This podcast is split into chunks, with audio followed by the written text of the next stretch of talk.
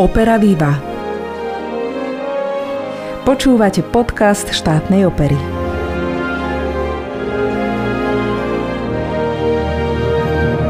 Dobrý deň, ja som Alžbeta Lukáčová a témou dnešného podcastu sú divadelní návštevníci.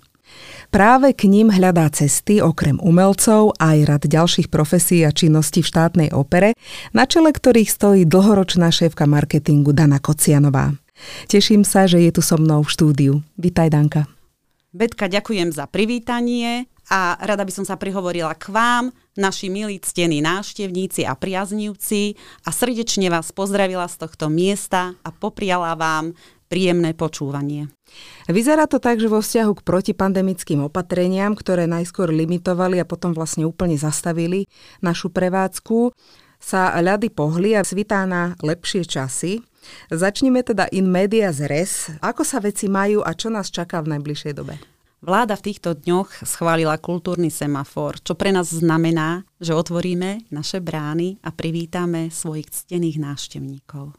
Čo to teda znamená v praxi? Začne sa teraz normálne hrať? Áno. Práve by sme chceli svoju takú väčšiu časovú odmlku začať sériou komorných koncertov a v závere mesiaca by sme chceli uviezť aj hudobno-dramatické a tanečné dielo Edith Piaf, ktoré sme vlastne naposledy uviedli v marci minulého roka. Bola to posledná premiéra pred vypuknutím pandémie. Takže čo sa týka hudobno-dramatických alebo tanečných diel, tak vlastne zatiaľ je vo výhľade jedno.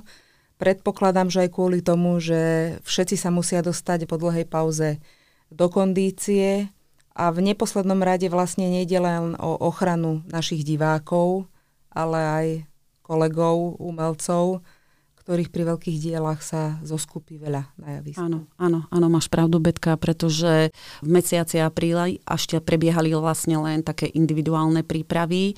Mohli solisti prísť skúšať do divadla, ale len po jednom, potom sa muselo dve hodiny počkať, museli sa vyvetrať, vydenzifikovať tie priestory, aby mohol priskúšať ďalší solista a proste to nie je tak zo dňa na deň, že môžeme začať s veľkými dielami, že chceme začať tú svoju prevádzku tak postupne, naozaj tými komornými koncertmi, kde je menšie zoskupenie tých ľudí. Dobre, poďme si tie koncerty predstaviť, o čo vlastne pôjde.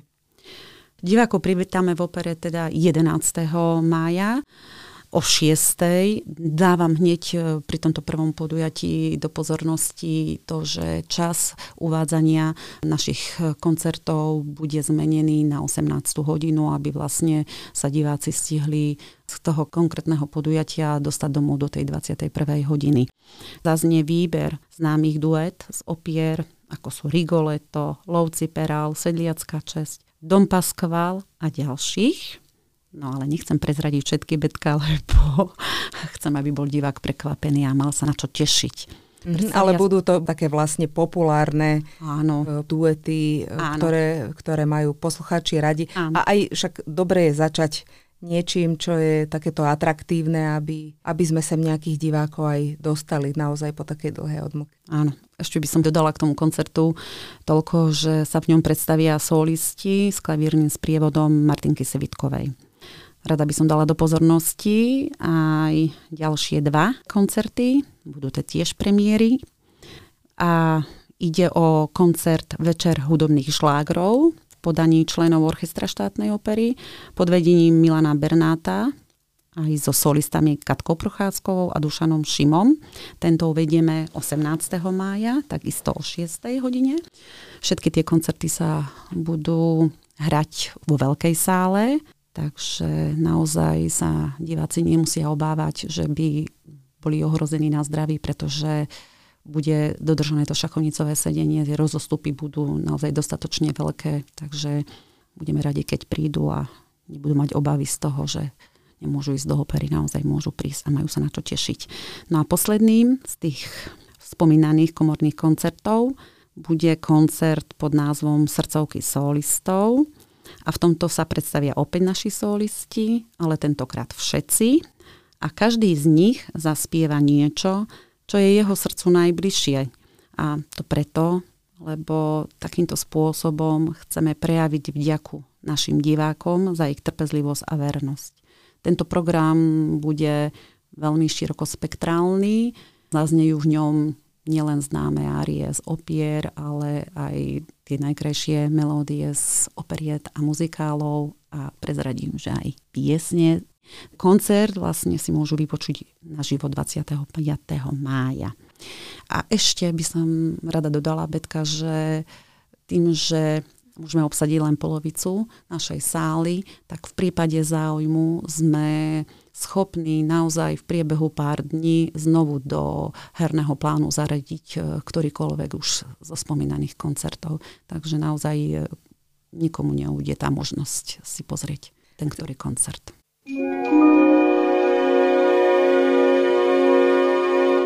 Smerujeme v letu a to leto vždy znamenalo divadelné prázdniny. Ako to bude tento rok? Mení sa niečo v tomto? Budú tie divadelné prázdniny alebo aké máte plány? No, ešte predtým by sme chceli v júni začať hrať už aj veľké predstavenia, opery a operety. A chceli by sme sa vlastne v júni, tak ako aj minulý rok jedno z malých divadiel, sme sa rozlúčili s našimi divákmi práve sále štátnej opery. A boli by sme radi, ak to teda táto pandemická situácia dovolí, aby tomu bolo aj tento rok. Takže sezónu by sme chceli ukončiť normálne koncom júna a potom by mali nasledovať tie divadelné prázdniny, ale chceli by sme sezónu začať trošku skôr, už v polovičke augusta, pretože by sme chceli pokračovať v prípravách na premiéru Turandot, ktorú sme už viackrát preložili, veď vieš. Takže verím, že teda Turandot tá by mala byť teda v októbri, ak si to ano, dobre pamätám. Dobre si pamätáš. No dúfam pre Boha, lebo ja nič iné nerobím, len stále mením tie plány. Ja už som normálne majster v plánovaní, ti môžem povedať. Tak najhoršie plánu. sa plánuje vtedy, keď nič nevieš. Vlastne ano. nedá sa nič predvídať. Áno, a všetci od teba chcú, vieš, už mi umelci vyvolávajú, diváci stále píšu, že no čo, čo, kedy sa uvidíme. A ja si tak poviem, že Určite sa uvidíme v máji, to sú moje narodeniny a to bola moja výzva aj minulý rok, že po nich sa uvidíme a zatiaľ sa mi to plní, takže dúfam, že to tak bude aj tento rok. Čo nás čaká ďalej po premiére Turando, tak mala by to byť favoritka, ktorú by sme chceli uviesť v decembri v premiére. Čiže vlastne zmena bude v tom, že na konci roka uvádzame ľahší žáner, väčšinou operetu. Teraz to bude vlastne opera. Mhm. Povedali sme teda výhľad, ktorý máme, veríme, že to teda tak bude. Ale stretli sme sa aj preto, aby sme hovorili niečo o tebe a o tvojej práci, lebo marketing je takisto neoddeliteľnou súčasťou činnosti každého divadla. Mňa by teda zaujímalo, ako si sa vôbec dostala k opere? Ako sa k opere dostane dievča z detvy, čo je prostredie, ktoré by som povedala skôr folklórne než operné, tak povedz, ako bola tá tvoja cesta. Naozaj som sa dostala k opere náhodou. V detve fungoval Dom kultúry, a chodili do neho spievať také osobnosti umelecké ako Peter Náť, Miroslav Žbírka a ďalší. A medzi inými tam hostovalo aj divadlo zo Zvolená a štátna opera Bystrica. A pani Mrázová v detve hľadala nejaké dievča, ktoré by chodilo týmto umelcom dávať kvety ako nejaká taká pozícia uvádzačky, ako je u nás v opere. Takže som sa prihlásila a vlastne tak som sedávala v tej zvukovej kabíne a nemo som sledovala tie výkony tých činohercov, tie ma vtedy ako veľmi zaujímali, ako aj operetky, lebo do detvy vtedy opera nechodila, len operetky.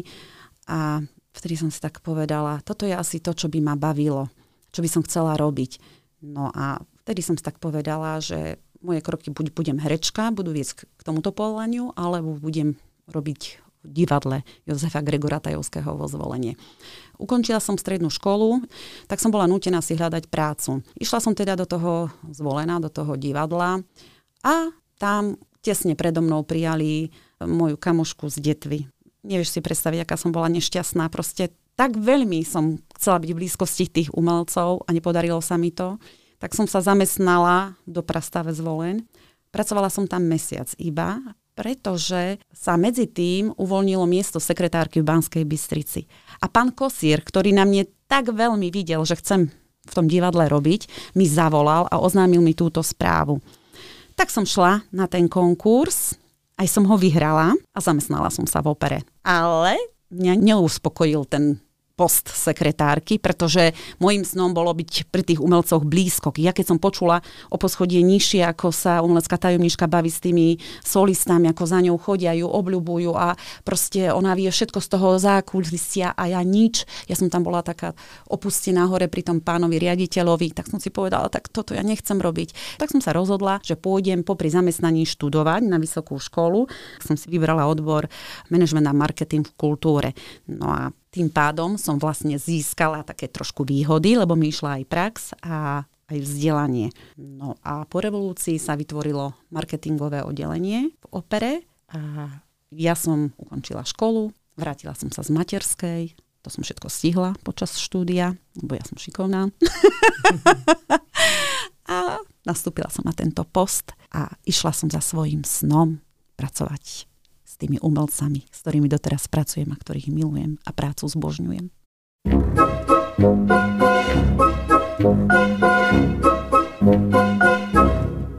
Čiže si na marketingu, povedzme to tak kulantne, že už veľmi veľa rokov. Joj, radšej neprezrádzaj, lebo si pomyslia, že... Mm. Ale zaujímalo by ma tým, že si veľa rokov, tak si vlastne zažila veľmi veľa všelijakých zmien. A práve na toto narážam, že čo sa zmenilo počas toho obdobia, čo si v divadle a čo zostalo také isté? No, zmenilo sa toho veľa, Betka. Lebo v tej dobe, hej, v tom 92., 3., 4. a tak, tak ešte existovali aj tie závodné výbory pri podnikoch a organizovali, vo veľkom organizovali zájazdy do divadla. Proste asi to mali nejaké popise alebo mali na to vyhradené nejaké finančné prostriedky.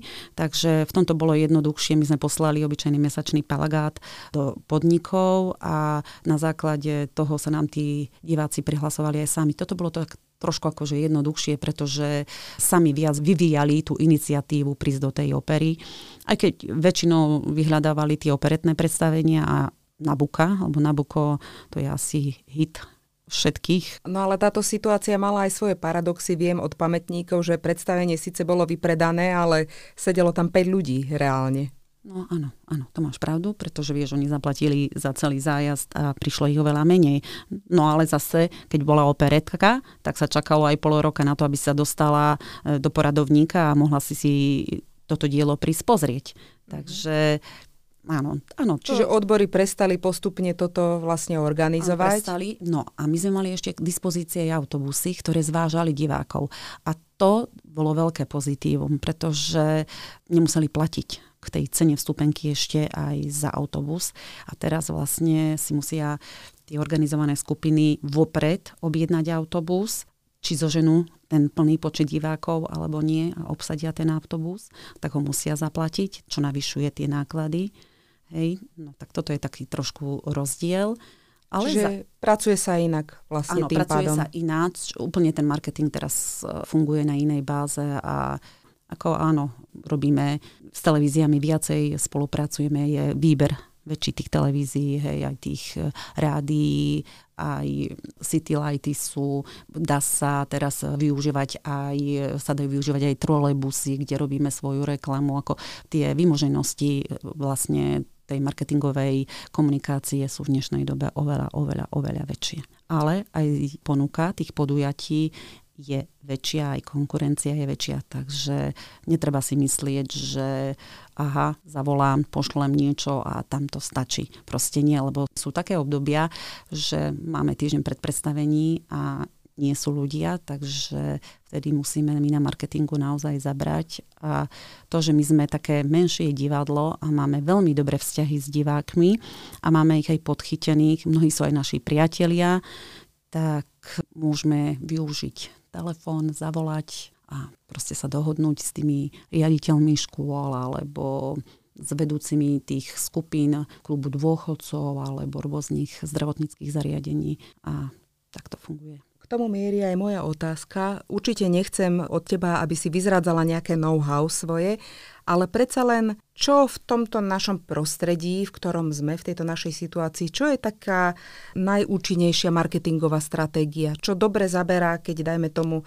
chcete predať predstavenie, ktoré je možno nejaký ťažší titul, alebo nie je to, nie je to nejaký populár, keď to takto zjednodušene mám povedať. Čo vtedy robíte? Tak My už pred každou premiérou diela máme pripravenú takú marketingovú koncepciu, proste ako bude prebiehať predaj toho, ktorého diela. A začíname hlavne propagáciou v médiách. To je vlastne prvá propagácia, ktorou začíname. Potom prostredníctvom Citylightov fungujeme, tam propagujeme tieto ťažšie diela, ale najúčinnejším komunikačným prostriedkom našej opere je stále osobný predaj a priamy marketing. Robím to naozaj dlho, ale ani tie sociálne siete, ani tie televízie nedokážu pri takomto náročnejšom diele tak zapôsobiť ako tieto vás spomínané komunikačné nástroje.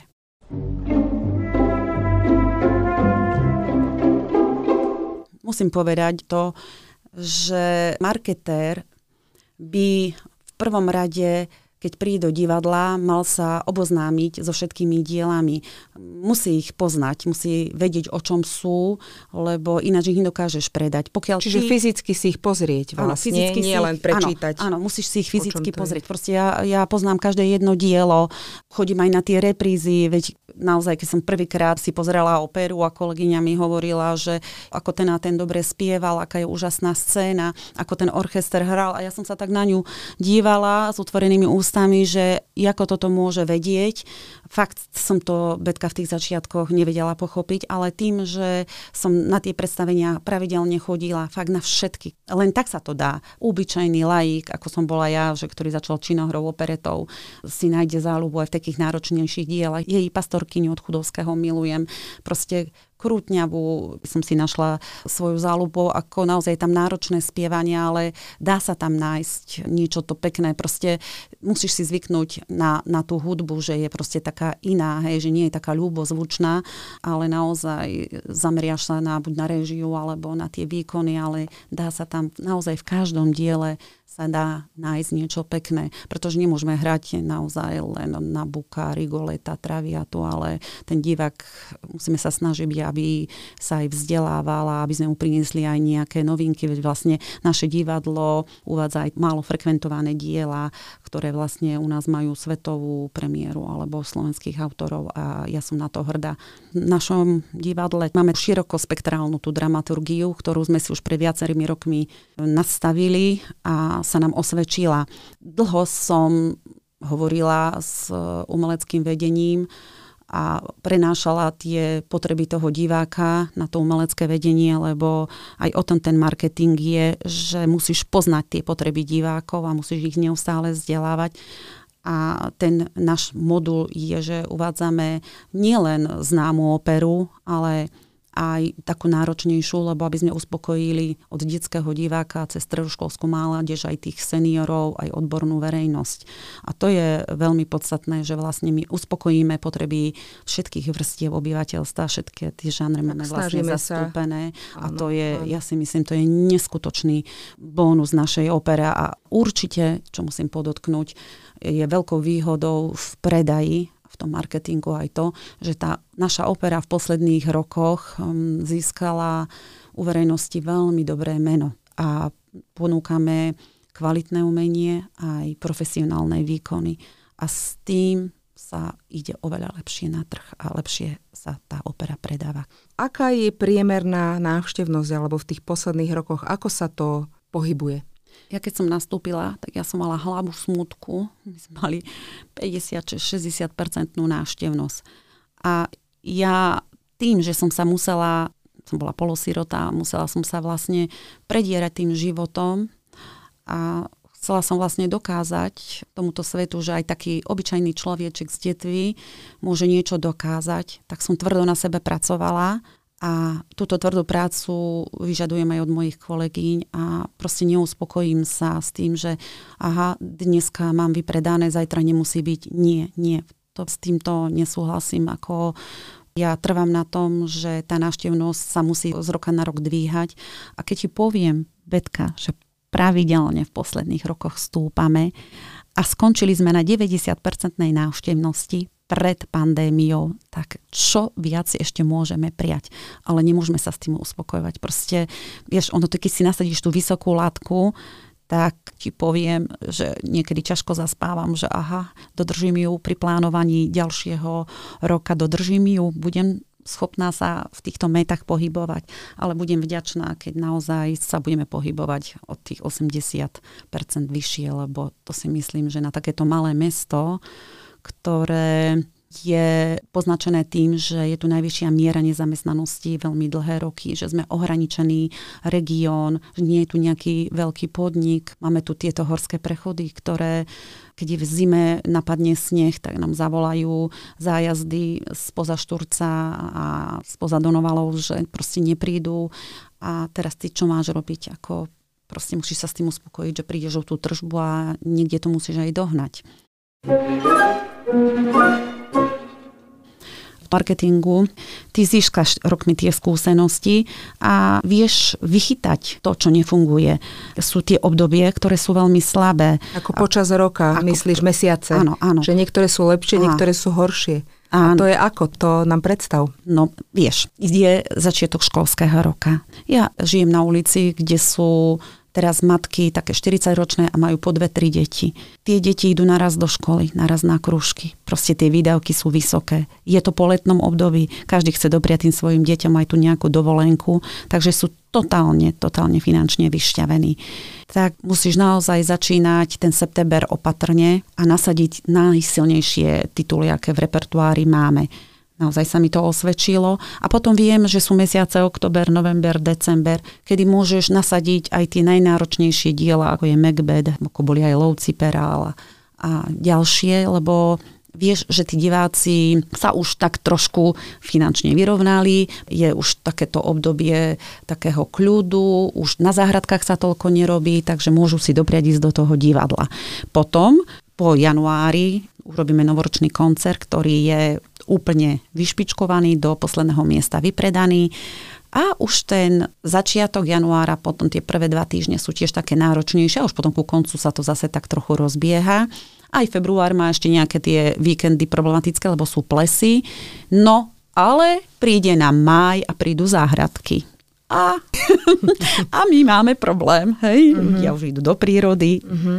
Že do večera sú vonku vlastne. Áno, do večera sú vonka, nechce sa im obliecť ísť do tej opery, takže teraz stále ti len v tej hlave chodí, a čo by sme pre tieho diváka také výnimočné vymysleli? No a prišli sme s Hviezdnym júnom alebo sme začali robiť komorné koncerty v Bohema klube, tak toto sa nám veľmi ujalo, takže s tým sme prišli ako s novinkou.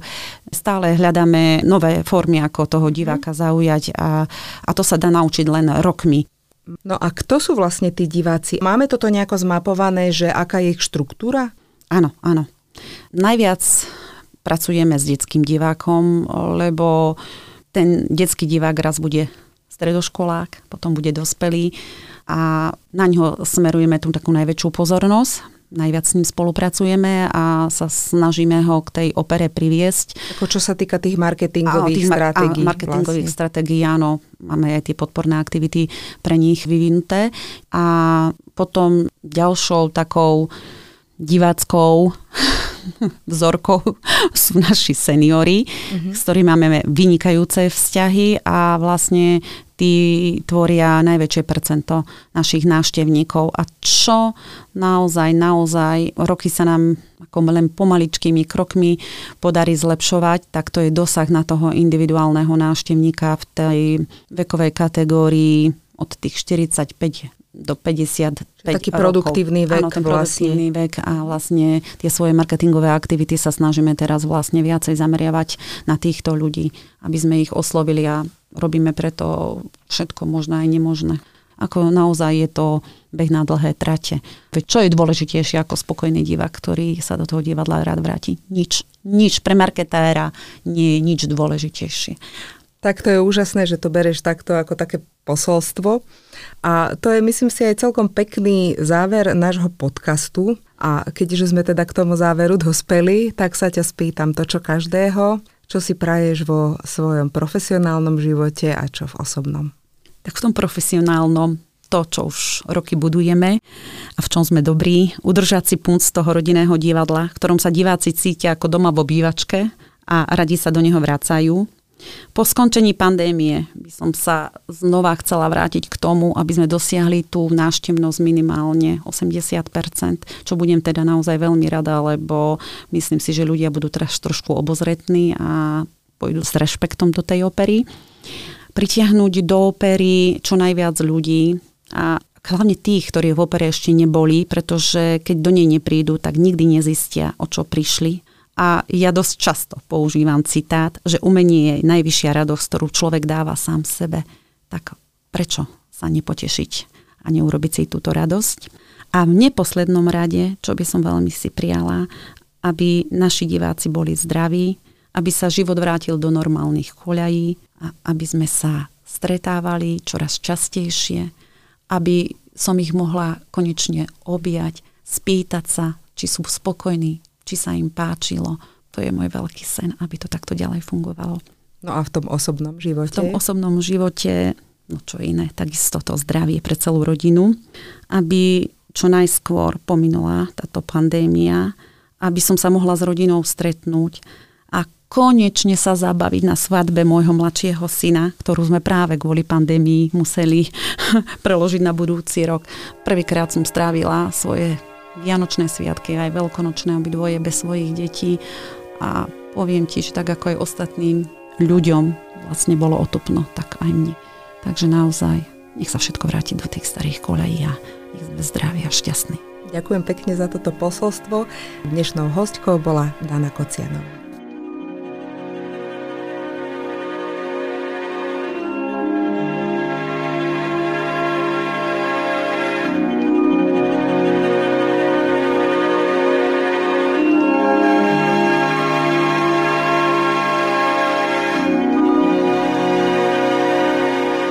Potešením pripomínam, že štátna opera začína hrať naživo a prvými verejnými podujatiami na najbližšie dva týždne budú komorné koncerty.